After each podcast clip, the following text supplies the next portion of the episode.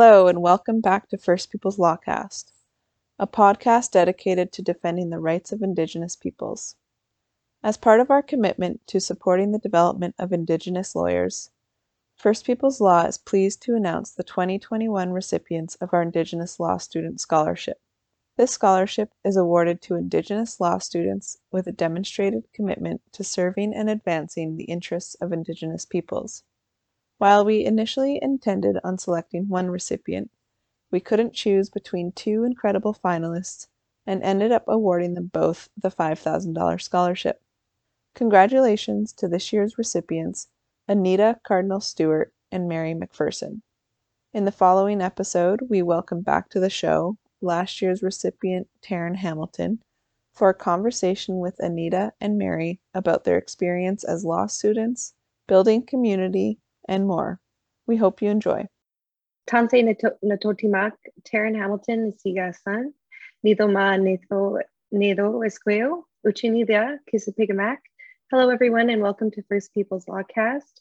My name is Taryn Hamilton. I'm a third year law student enrolled at the University of Victoria's JD JID program. I'm a proud member of the Barrenlands First Nation. I'm from a remote community called Brochet, which is situated on the northern shore of Reindeer Lake and close to the Saskatchewan border. I'm excited to be welcomed back to host this year's Lawcast. I also feel humbled and honored to speak with two Indigenous sisters who are also navigating through the life of law. Welcome, Anita and Mary, and congratulations on being this year's recipients. I would like to start by having you two introduce yourselves to our listeners. Anita, please tell our listeners a little bit about yourself. Thank you so much for that uh, introduction, Taryn. Yeah, Tanse, Nisiga-san Anita Cardinal Stewart. Um, I am from Woodland Cree First Nations, which is situated on Treaty 8 territory, and I am Nehiyaw. I'm a third year law student at the University of Alberta, where I am actually in my second term as president of the Indigenous Law Students Association. I also serve as president of the National Indigenous Law Students Association. I entered law school a bit later in life as a mature student. So I have three sons, one who is grown and has a family of his own. So he has a little boy. So I am a kuku and uh, very proud kuku. It's probably uh, one of the best roles of my life for sure. And my spare time, I do a lot of outdoor sports. So I'm very committed to not just my family, but to my sport. I'm an ultra trail runner. That's kind of my passion and making the sport more diverse is something I'm definitely going to strive for in the future besides law. Thank you, Anita. Um, Mary, could you please introduce yourself to our listeners? Uh, thank you, Taryn, for introducing us, and thank you, Anita, for introducing yourself as well. It's lovely to meet uh, both of you. Uh, my name is Mary McPherson. I'm an auntie, I'm a sister, I'm a cousin, and I'm a daughter, and I'm a member of Couchiching First Nation, which is next to Fort Frances, Ontario. I grew up in Thunder Bay, and um, my dad is Ojibwe, and his family is from Couchiching, and my relatives on my mom's side are settled in Southern Ontario, and they're Irish. I'm an artist, and I'm a third year law student at the University of Ottawa. I thank you for having me on First Peoples Lawcast. It's a real privilege to be here today. Welcome, and thank you for sharing a bit about yourselves. I'm excited to get the conversation started today. Mary, you're in your final year of law school at the University of Ottawa. Why did you decide to go to law school and how have you found it so far? Um, I was first interested in law when I was in high school, and the interest kind of grew throughout my undergrad. Uh, growing up with my family, we discussed all sorts of issues that we were facing around the dinner table, and I watched my dad as he endured like systemic discrimination through his work. And I also uh, was watching the breakdown of my family, and I didn't realize it at the time, but it was as a result of intergenerational trauma. So I realized that it was, I started to realize it was the Indian Act and its administration, and it had destroyed our relationships with one another, and it was continuously destroying these relationships. And I was also learning how law and policy were still being used to continue assimilation and confusing us further.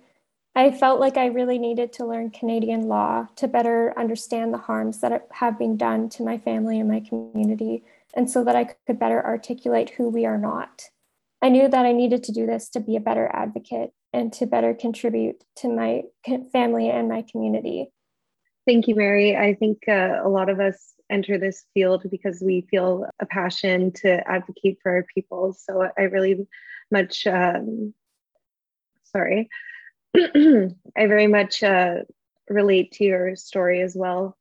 Anita, you are also in your third and final year of law school. Uh, what made you decide to go to law school and how has your experience been so far? Mm. So I think law has definitely been something on my mind since I was very young, but I never really let myself believe that it was possible because, you know, I've said this many times that I didn't meet an Indigenous lawyer until I was in my 30s. I had somebody message me on Instagram and send me my junior high quote of a picture, my picture and with a quote underneath it, and something I totally didn't didn't remember didn't remember. I remember writing now but i didn't remember it. I never saw a yearbook because we could never afford to get it so I never saw it so when i opened up the message it had my picture and it was like this lady she was like hey we went to junior high together i had seen you on social media and i just thought that you would really enjoy seeing this and there was me in the yearbook with underneath the picture was ambition and it was like to be an actress or a lawyer and I was like, what? No, really? It's been that long. And that's 30 years ago. I'm no spring chicken, right? So that's incredible. You manifested it. right? So, like, I actually, uh, so, you know, 2012, I went back to university. Second career, I took my paralegal diploma from Grant MacEwan. Um, moved my family out here to Edmonton from my home community and said I wanted to go into law. Didn't think about being a lawyer because I was like, okay, paralegal, that's awesome. I'm in law. That's, you know, kind of always what I wanted to do, but I didn't think being a lawyer would be possible. But I've been a paralegal for, you know, since then. And then I worked for this firm and we had, you know, I started to meet Indigenous lawyers. I started to really like, we did a lot of like, a lot of the files that we did was, uh, you know, Indigenous matters and servicing and helping different communities in the North, especially Northwest Territories, Nunavut. I worked on the 60 Scoop file as a paralegal in Newfoundland and Labrador residential school. I mean, like, so I was just like propelled by all of those, surrounded by all of these, you know, these reasons why I needed to go, um, why I needed to try.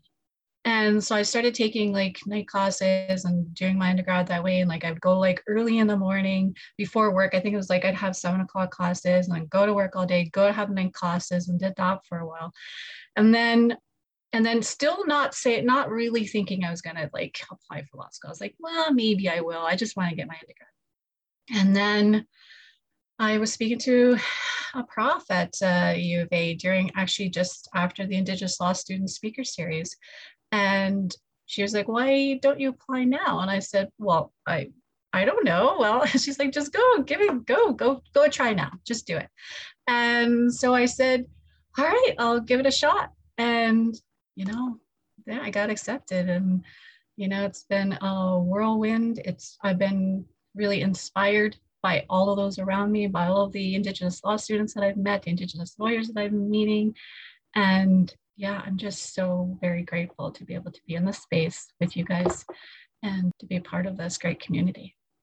That's incredible, Anita. Thank you so much for sharing. It, it it's amazing to hear uh, both of your journeys to law and to see how far that you both have come. It's it's amazing to see, and I'm very honored to be able to witness that.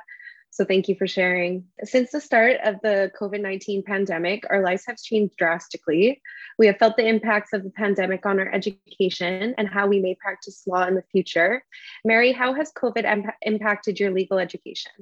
After COVID, I I moved back uh, from Ottawa. I moved back home to be closer to my family, and all of my classes have since been online through Zoom. Um, but what I had loved most about law school was meeting such interesting, caring, generous people and having those connections with people. But in regular times, we would be able to confide in each other about what we were learning in the classroom, and we would have all of these discussions after class. But after COVID, that became very limited.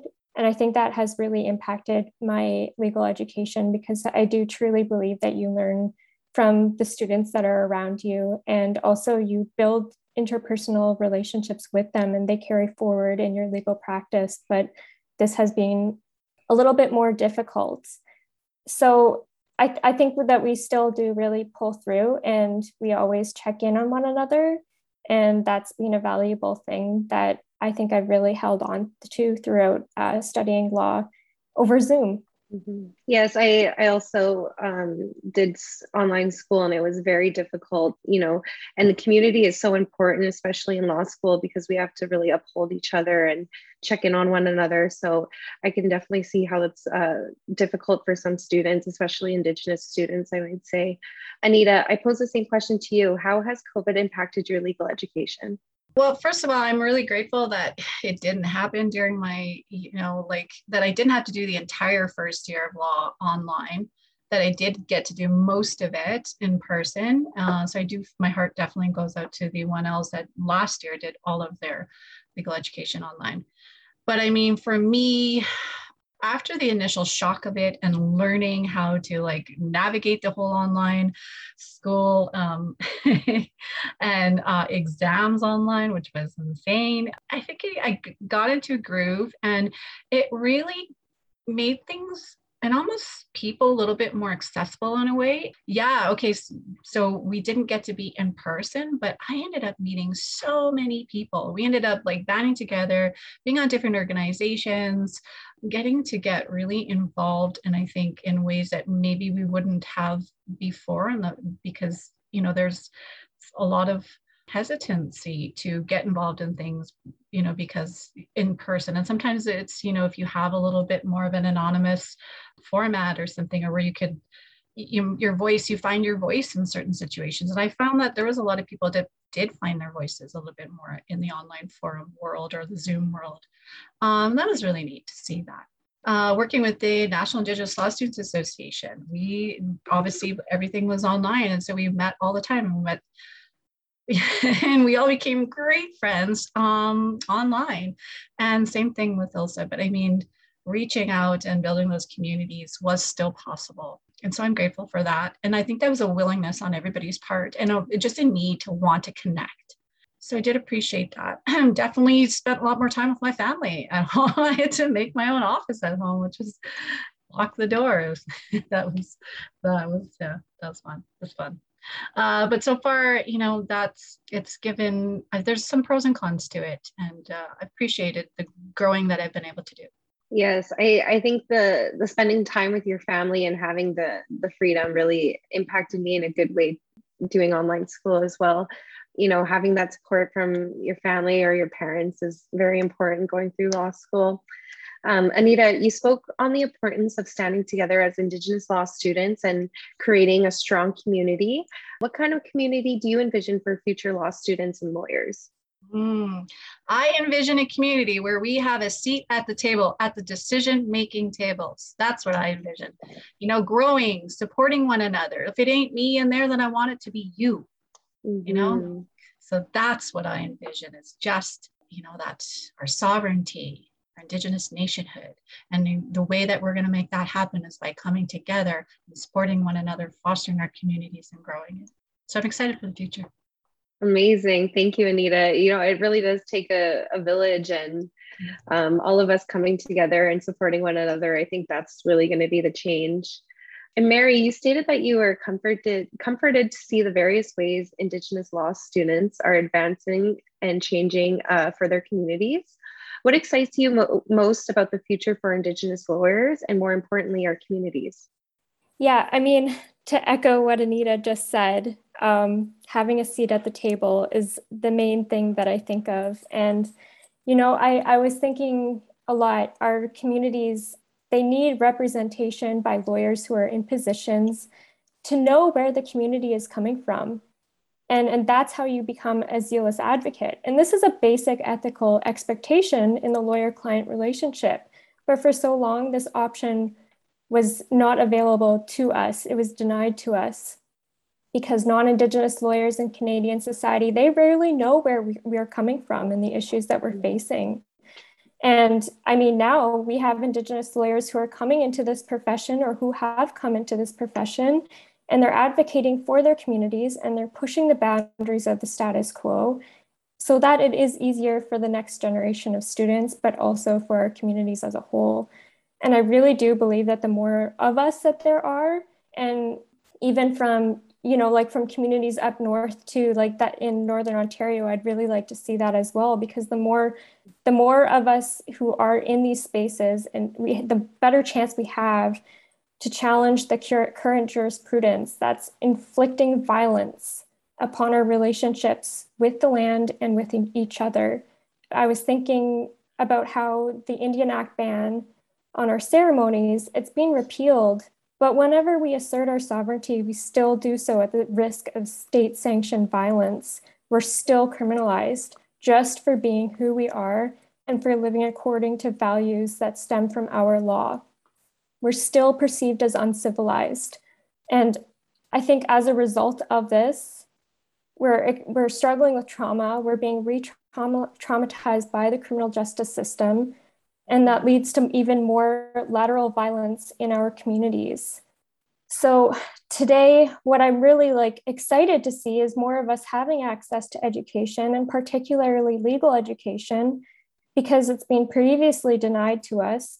But as we are remembering our responsibilities to our people and the people that brought us here and are supporting us through it all we're achieving greater representation and more options for future generations and that's that's really what excites me the most.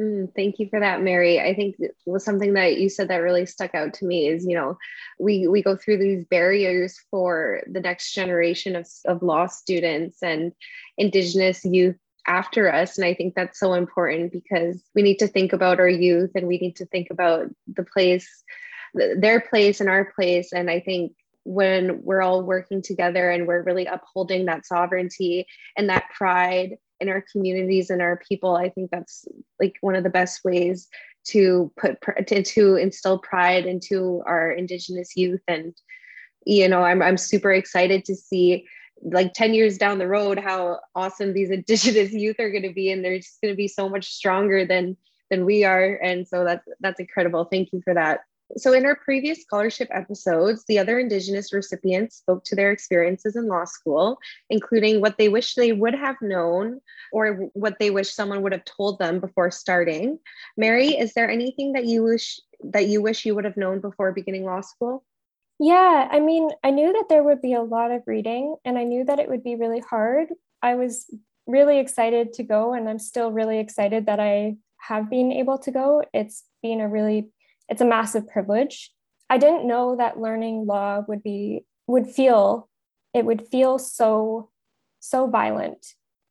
And I wish I knew how to handle this from earlier on. I felt like I was constantly comparing everything that I was learning to my own experiences or my fam- family's experiences. And I was reading cases that I knew represented the oppression of people who are like my family. And I would respond passionately. But the problem was that I wasn't grasping, I wasn't grasping the legal test and I wasn't grasping how to apply that task, that, that test systematically to a set of facts. I wasn't understanding what was going on my going on in my classes basically, and I and I was ready to give up. I do want to share a quote. I called home like in January of my first year, and I was really struggling, and and I was talking to my dad, and and he's he's uh, shared a quote with me that I'd like to read in case it's impactful for anyone else out there. It goes Learning involves both assimilation and accommodation. Part of the job is to get the subject matter to bend and deform so that it fits inside the learner. Just as important is the necessity for the learner to bend and deform himself so that he can fit inside around himself around the subject matter without doing violence to it. Good learning is not a matter of finding a happy medium where both parties are transformed as little as possible. Rather, both parties must be maximally transformed, in a sense, deformed. There is violence in learning. So I wish I had known prior to law school that I would have this constant feeling of being torn in two. And mm. I realized that this is because in order to learn law, you have to become passive and unresisting towards what is being taught. And for me, that felt like being com- becoming passive to law that was oppressing my family and community. And it feels like a betrayal. It feels like a betrayal to yourself and your family. But you have to do it. You have to do it in order to learn it. And I think the main thing is that you don't, it does not mean that you have to assimilate. You have a choice to hold on to your responsibilities to yourself and to your relatives. Mm-hmm. And that's a choice that you have to make when you get through it all. But that's something that I wish I, I knew going going through it. Mary, that is so impactful. Thank you so much. I think, um, you know, for Indigenous law students, it's particularly hard and emotionally draining to have to learn about, you know, colonialism, assimilation, and how the the, the common law has really kind of marginalized our people further. And it, it's incredibly hard to be in this space. And you are right. We we are we have to move forward. And it's it's not even kind of learning the colonized version of, of law but it's you know I, I think it's important to keep our like indigenous laws separate from the colonial law because i always say it's never going to fit into the same box of colonial law. It will never be the same. It will never fit.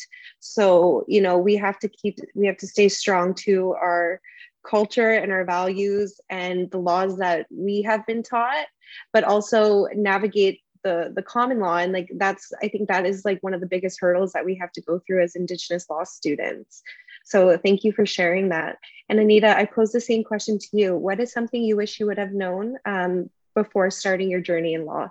Well i should just want to go back a little bit to um, mary your quote. Thank you for all of that by the way. That was such a um, such a deep thought and i and appreciate all of all of what you said. And the quote reminded me of a quote that I actually heard that I quote uh, Waneek Horn-Miller. First time ever went to uh, the Indigenous Bar Association as a student, uh, not a student, as a paralegal actually, I think it was 2017 or 18. And Waneek Horn-Miller, who was an Indigenous Olympian, and uh, she was speaking and she was talking about her mother always pushing her to be in sports and to do well in school. And one of the things that her mother told her was go to school, get an education, but don't become educated.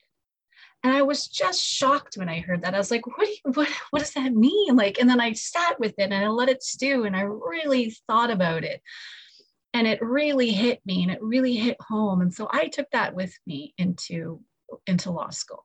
And I was like, and that's what it was it's like i'm so glad that i heard that because it was like go there yes learn this learn what you have to learn so that way you can help your people but don't let it consume you. Don't let it you know take over that who you are um, as an indigenous person.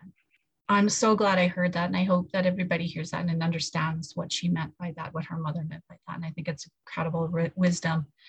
And i you know other things too that i wish you know that people had you know taught is that like you know yes the first year is really hard but after that you get over the first year your second and third year in classes that you you know you picked and you want to be in and you're more interested in learning. And you know it becomes you know it becomes okay. And in reaching out to you know the other indigenous students and other students and you make friends and, and it's and it's it, it's going to be okay. So study techniques, you know, that sorts of things, yeah, practical stuff.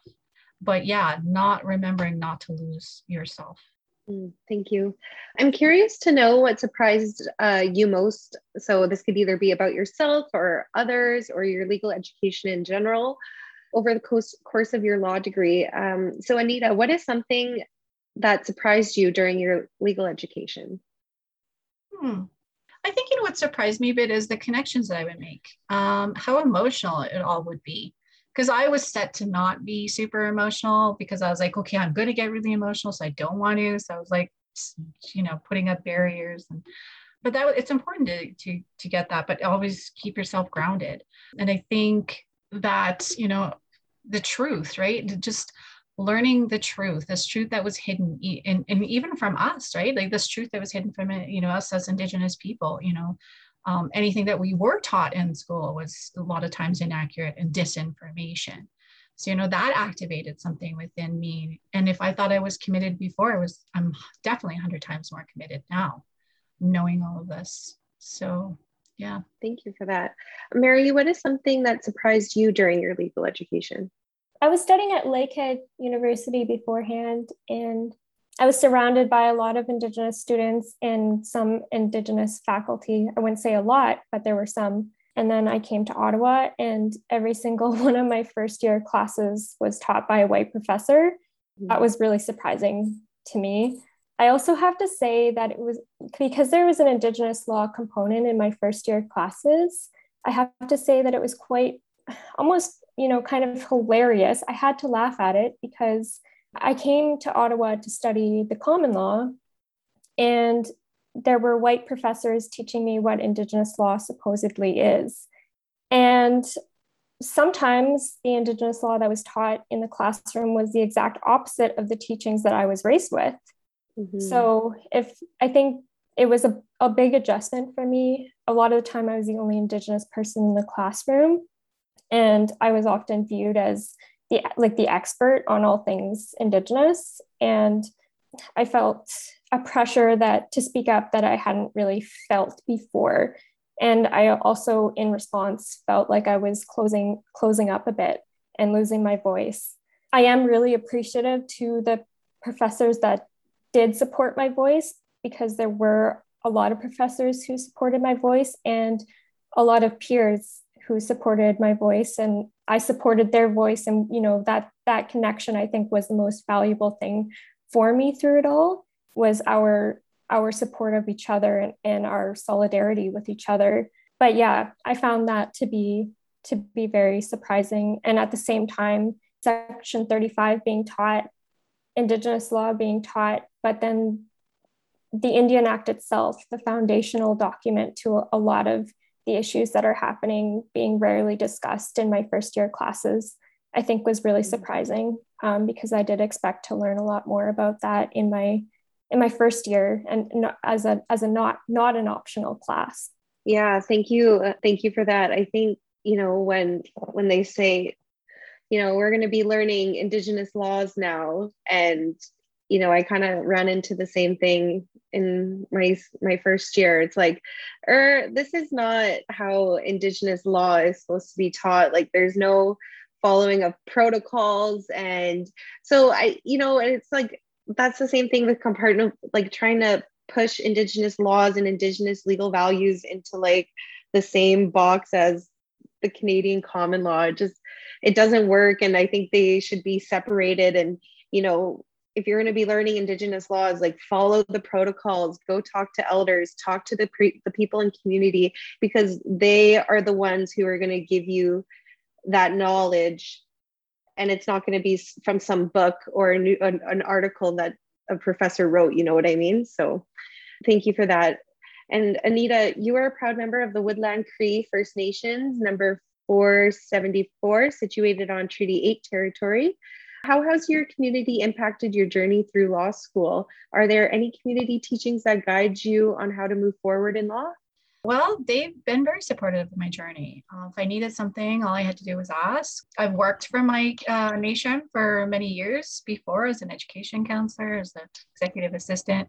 So I know everyone quite well. So they were very supportive of me wanting to go into law. If I needed letters of recommendations, you know, words of wisdom, I mean, the elders teach us to live in peace with the land and to lift one another up. And that means fostering our community relations. And that's what they've done for me. And I'm very grateful for, for it because without their support, I, I wouldn't, I wouldn't, uh, I wouldn't be able to do this. Mm, yes, thank you for that. Mary, as an Ojibwe member of the Couchiching First Nation, how is how has your community impacted your journey through law? Um, would you like to share any teachings that guide you through your journey? Um, yes, I was thinking about about how to answer this question, and I think I, I, I hope it's not too long winded, but I think like what I was thinking about was the four values and four teachings that I grew up with, and didn't articulate as I was growing up, but I can reflect on them now with the help of my dad. And these are openness, honesty, sharing, and respect. And to put these in a contemporary context, they're still needed for the survival of our people. We have to be open to new information and learn it before behaving with intention. We have to be honest by speaking and acting on what has truthfulness to us according to our experiences. We can't speak for anyone else. each of us of, as individuals must share the knowledges, gifts, talents that we each have. Sharing what we each have is essential to the stability of the community as a whole, both practically and experientially, because it helps us achieve a more truthful understanding of who we are collectively. And respect, we have to respect ourselves, we have to respect everyone else, because each of us, each one of us, is a contributing part of all of creation. I think for me, these values really show you that there is no separation between your own actions and the rest of the world. So everything you have, you you do has an impact and has consequences, and it is an expectation that you perform with excellence because the credibility that of you and your community it depends on it. So for me, these values were my grounding in law school, and it was hard because in law you're taught a liberalist tradition where the individual is the center of the universe, individual rights and freedoms to make choices are protected in a society where supposedly everyone is equal. You're treated as an individual. In the classroom, you're cold called and expected to give an answer, and even though that you know that your response is not going to have the kind of excellence that is expected from you by your community and there's a pressure on you to get hired at a big lead, leading law firm located in a city far away. So, for me, when I was Im- immersed in all of this, these values of openness, honesty, sharing, and respect, they helped me remind, remind myself of who I am and that I'm never alone and that I must always act with care and responsibility. That's beautiful. Thank you, Mary. Um, thank you both for sharing these teachings and sharing them with our listeners. Mary, what areas of law interest you and what kind of work would you like to do in the future? Yeah, I'm I'm interested in Aboriginal law, Indigenous law, and criminal law, and it kind of is hard to narrow narrow down because, as Anita had said earlier, by the time you're in second, third, and third year, you do find it's quite fun. It's it's quite an exciting exciting um, journey to be on and it's really hard to choose what area you want to focus on. Um, i do want to continue my education and then eventually return to northwestern ontario because i really want to give back to my community here.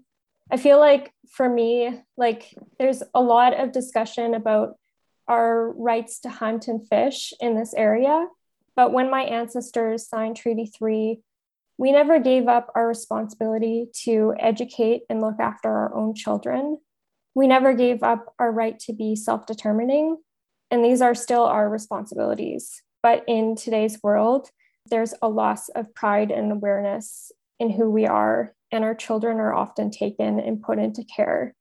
And our education levels are lower than the rest of Canadian society, so I don't know what my work will look like in the future, but I do know I really want to assist our communities in in um, in asserting sovereignty, mm-hmm. whether this be through education and, or other means, um, so that we can revitalize pride in who we are and pass on a better world for future generations. So that's my goal. That's amazing. Thank you. Um, I think you know we all want to like go back to our communities and bring this knowledge back and really uplift each other so i, I really relate to you when you say that you want to go back home and i think that our communities can really utilize us and our knowledge and you know we're we're here to to help our people and to advance our people so i really relate to you in in that way Anita, what areas of law interest you and what area are you excited to practice in? Hmm, so I've always been, let's see, so I, I've done a little bit of, uh, you know, been around exposed to different areas of law as a paralegal. So I've had the benefit of being able to see it from the other side and what I know I do not want to do. I don't want to do criminal. It's just, I think there's too much of an emotional thing there that I just, that's not something I don't think I could be able to do. I would too many emotions would get involved, and I don't think I could have an effect. So family law is certainly something that I've not been exposed to as a paralegal, and I'm very interested in, especially um, the child welfare system. Mm-hmm. Um, I've been a foster parent. My husband and I have been foster parents for my niece and my nephew. You know, we've been, you know, ex- that that elicits as well a very emotional response within me as well but that's something and i feel very strongly that i want to you know learn more about and practice. But civil litigation, I think that will always be where I, I will class action lawsuits, you know, going after the federal government for all. yeah, I, you know, so I mean, you know, personal injury is, is, another area that I really do like, wills and estate, um, and of course, Aboriginal and Indigenous law. Uh, I'm very fortunate to be doing my last semester um, next semester in, with the Navajo Nation Supreme Court in Arizona. They do their all of their court proceedings is done in English and Navajo. And this is what we want here. This is what we want, right? To have that. So it, I'm really excited to be able to be immersed in that, to see that, to understand it, to learn from them. You know, one day, hopefully, be a part of implementing that system here. Anita, that is incredible. Um, I've heard about the Navajo courts and sounds amazing. And to bring that that knowledge back to their communities is something that we we really need because you know the law is already in, so inaccessible for Indigenous peoples, and it's it's a step forward in creating an inclusive environment for our people. So that's incredible, and I'd love to hear about that once you're once you're immersed in it, that would be so awesome. Thank you. So, beyond the pursuits of law, what do you like to do for fun and what grounds you through law school? Anita, if you can go first, please.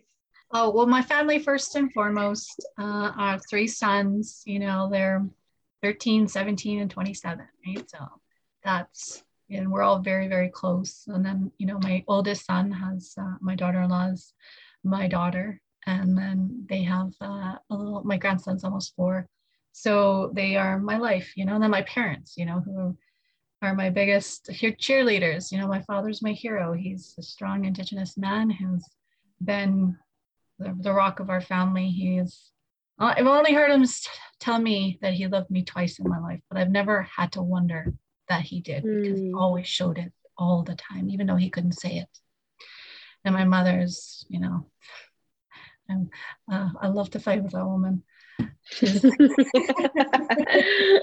I love her so much.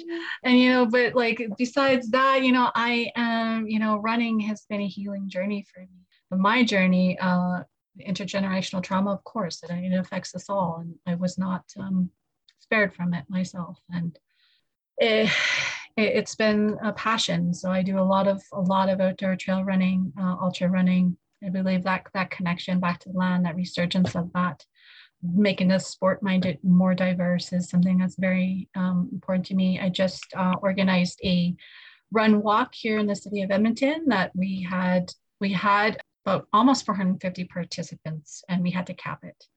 Uh, and that was it was a sea of orange like in this big field and it was it was incredible and i'm we're, we're excited to do this next year and to make it nationwide and that's that's that's me. That's so exciting. Thank you so much for sharing. And um, Mary, I pose the same question to you. Uh, what do you like to do for fun and what grounds you as you move through law school? Anita, if you have any tips about how to run, I've tried it myself and fail every single time. I feel like I'm going to die. so, so not a good scene. We all start me. somewhere, right? We all start somewhere. You just start and you, do you do it and you're, it's amazing. I'll have to remind myself to be a little more committed to it next time.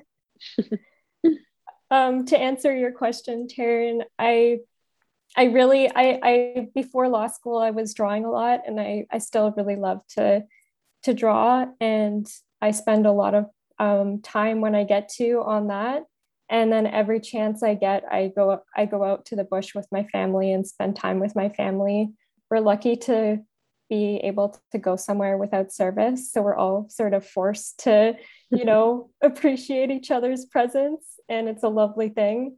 And then whenever my dad starts tossing wood into the wood stove, we all kind of brace ourselves because we know that he's about to heat the cabin up to an ungodly temperature. and we're all just going to have to survive through that or go out in the cold. So I definitely, I definitely love going out there and being with my family. Oh, that's great. Thank you so much for sharing. And I I know those hot cabin feels like you're just sweating and it's so you feel gross, but that's awesome. So I would like to end the episode with Anita and Mary offering some guidance or any words of wisdom for our young Indigenous listeners who are thinking of entering law. So Anita, would you like to go first? Yeah, just first, I just, I guess I should have said what the run was about. So it was, I, I organized it on Orange Shirt Day, or September 30th, called uh, Orange Shirt Day Run Walk Every Child Matters. And um, yeah, so we do plan to make it an annual event and make it nationwide. So I totally realized that I did not even mention what that was for, but but uh, yeah, for like advice, advice, right? Don't be afraid to ask for help. You know, especially from your fellow Indigenous students and your fellow, you're going to make friends, right? Get involved. You will find your people. Absolutely. And you will find lifelong friends. I absolutely believe that. You know, never forget that you belong here. You deserve to be here. You are smart enough, you're strong enough, and you are enough. And no one can take that away from you. And when you feel like giving up, you know, push through those barriers because you will be stronger because you faced your fears and you fought them and you persevered. And, you know, I believe in you. We all believe in you. And uh, we all got your back. Mm, thank you for those powerful words. I like, even me, I was like, oh, she's got my back too. yeah. That's great. Thank you so much. And Mary, if you can offer any words of guidance or wisdom to our young Indigenous listeners. Yeah, I mean, I think education is one of the best investments you could ever make because no one can take it away from you. And for young Indigenous listeners who are who are thinking of entering law, studying law can be a struggle, but it will offer you a very valuable way of thinking and it will teach you how to recognize and analyze issues and how to advocate. It's a real privilege to be able to study this different way of thinking, no matter how hard it is.